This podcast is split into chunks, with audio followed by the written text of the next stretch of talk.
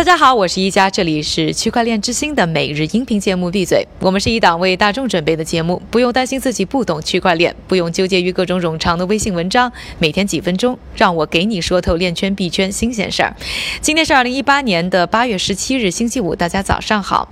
数字货币市场的兴起呢，带来了不同的投资形式和新的资产类别。ICO 的崛起被看作是带来了新的投资途径，让更多人以及更多的资金参与到创新当中。但也有人指责它。它现在变成了资本的游戏、割韭菜的工具。关于这个话题，我们今天呢，请来了资深自由投资者 Jeffrey Warnick，他的观点可能可以给大家一点启发。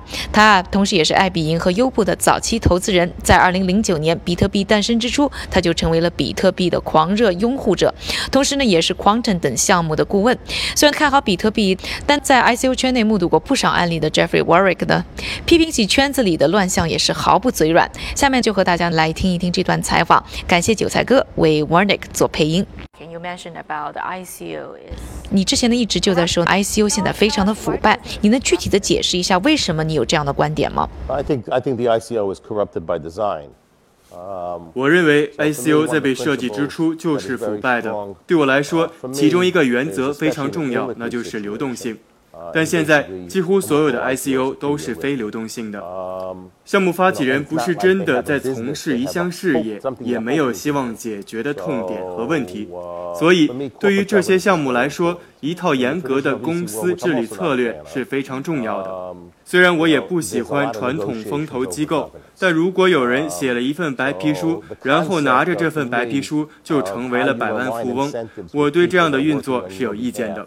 我认为这是一种不负责任的投资方式，更不是一套好的激励机制。而且现在在我们圈内有很多投资人进入这个领域，根本不是出于看好这一项目，或者是欣赏公司的价值，完全是因为想要快速赚取十倍的回报。the company they invest in or the project they invest in or the project they're in. What they're doing is they want to make a quick 10x. I have a question. So a lot of people are arguing that because of ICO，很多人认为 ICO 赋予普通人机会，可以不通过传统的风投，从大众那里为自己的想法筹集到资金，可以更好的刺激创新和发展。你同意这个说法吗？Do you agree that that may stimulate the innovation in a way? I like the fact that 通过数字货币，很多过去没有机会的年轻人现在一夜暴富。但在目前为止，他们都是在没有任何创新的情况下变得富有。因为至少目前产业里还没有看到任何真正的创新。我希望他们不仅仅只是通过一纸白皮书就能发家致富，而是希望他们有这样的精神。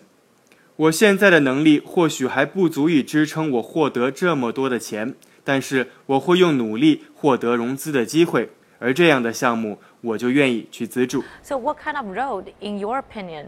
那么这些基金们到底又在整个的 ICU 市场当中扮演什么样的角色呢？Most investors.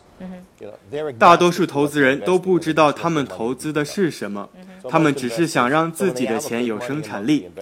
很多人把钱给了通证项目，但却不了解通证，而这些通证项目能吸引到足够多的早期投资人，是因为他们的卖点不是项目，而是给投资人的承诺。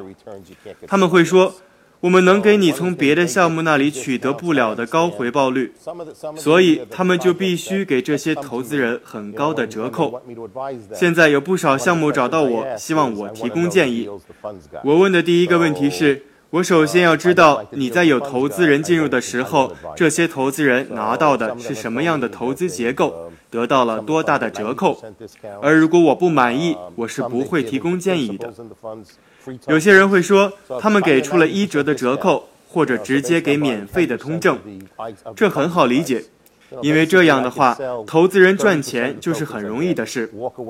如果我作为一个项目的早期投资人拿到了一折折扣，我用这个价格去买通证，比如我买了一百枚，卖出百分之三十，也就是三十枚通证后。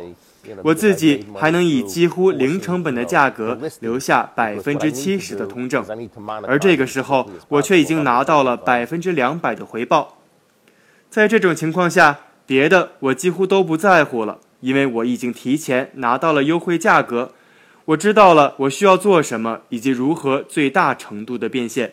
So, So who is um, going to pay for this? Because 像你说的那些投资人拿了折扣，他们会快速的出手，并且保证自己不亏钱。那如果是这样，谁最后来买单呢？you know, in has has lost money. You know, the retail investors have lost a lot of money. I think a lot of funds have. 基本所有项目的价格都比他们在 ICO 当中低，所以到最后买单的就只能是散户投资者。散户投资者会损失很多钱。很多基金会说，我们创造了高价值的回报。如果他们在熊市中获益，那他们要么是做空了项目，把消息提前透露给他们自己的客户，然后卖出获得回报。他们当然不会把这些信息透露给整个市场。第二种就是他们起始价格点就非常低，这样即便价格已经跌到现在这样，他们还在盈利。所以现在市场上很多人所做的基本上就是通过推广太多可疑项目，把散户市场搞得一团糟。因此，市场不再相信这种所谓高值 ICO。这就是为什么我说现在不是熊市，而是市场对于项目价值的判断正在变得越来越聪明。感谢一家的采访。想要了解完整的采访内容，请关注微信公众号 Next Block，N E X T B L O C。我们会在之后几天整理出完整的采访实录。接下来还是由我韭菜哥为大家播送一组链圈和币圈的要闻，也为大家更新一下最新的币价走势。首先，韩国2019年区块链预算已经超过了万亿韩元。第二条消息，为了稳定委内瑞拉的金融市场和财政状况，委内瑞拉宣布该国新货币将推迟至8月20日开始启动和流通。同时将采用玻利瓦尔和石油币两种记账单位。第三条消息，瑞波表示，他们正考虑进入中国市场，推动跨境支付业务的开展。第四条消息，美国保险服务协会 NNIS 宣布与 IBM 旗下区块链平台 IBM Blockchain 合作开发新型自动化保险报告工具 OpenIDL。今天的链圈币圈名人点评来自以太坊的联合创始人 Joseph Lubin，他表示，目前数字货币已经经历了六场泡沫，而泡沫正在逐渐缩小。最后，我们还是来关注一下今天的币价走势。根据 Coin Market Cap 的数据，截至北京时间八月十七日零点的二十四小时，排名前一百的数字货币有涨有跌。而市值前二十的数字货币中，值得一提的是以太坊经典，涨幅超过了百分之十四，现在的价格是十四点零八美元。感谢韭菜哥的分享，感谢各位的收听，我是宜家，下周记得和我继续一起闭嘴，区块链之心，还原区块链最真的样子。